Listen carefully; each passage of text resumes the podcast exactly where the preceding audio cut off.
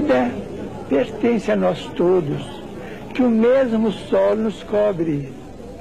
e nos vitaliza as energias, que as mesmas fontes nos dessedentam,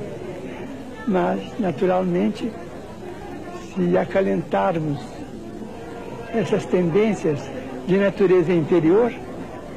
a soma de tudo isso tem um nome só, é o nome de guerra,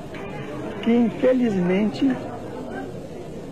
parece se aproximar, mas que devemos fazer tudo para evitar, porque a guerra é um dos maiores pesadelos do mundo e um dos maiores perigos da história humana. Façamos força, cada um de nós, para que a paz esteja conosco e que desistamos todos de viver à procura daquilo que pertence aos outros, porque cada um de nós pode estar contente na situação em que se encontra. Quando nós estivermos satisfeitos com aquilo que temos,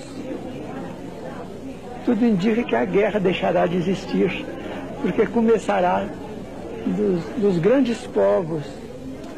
e essa atitude virá também descendo ao encontro daqueles povos que estão caminhando para uma evolução maior.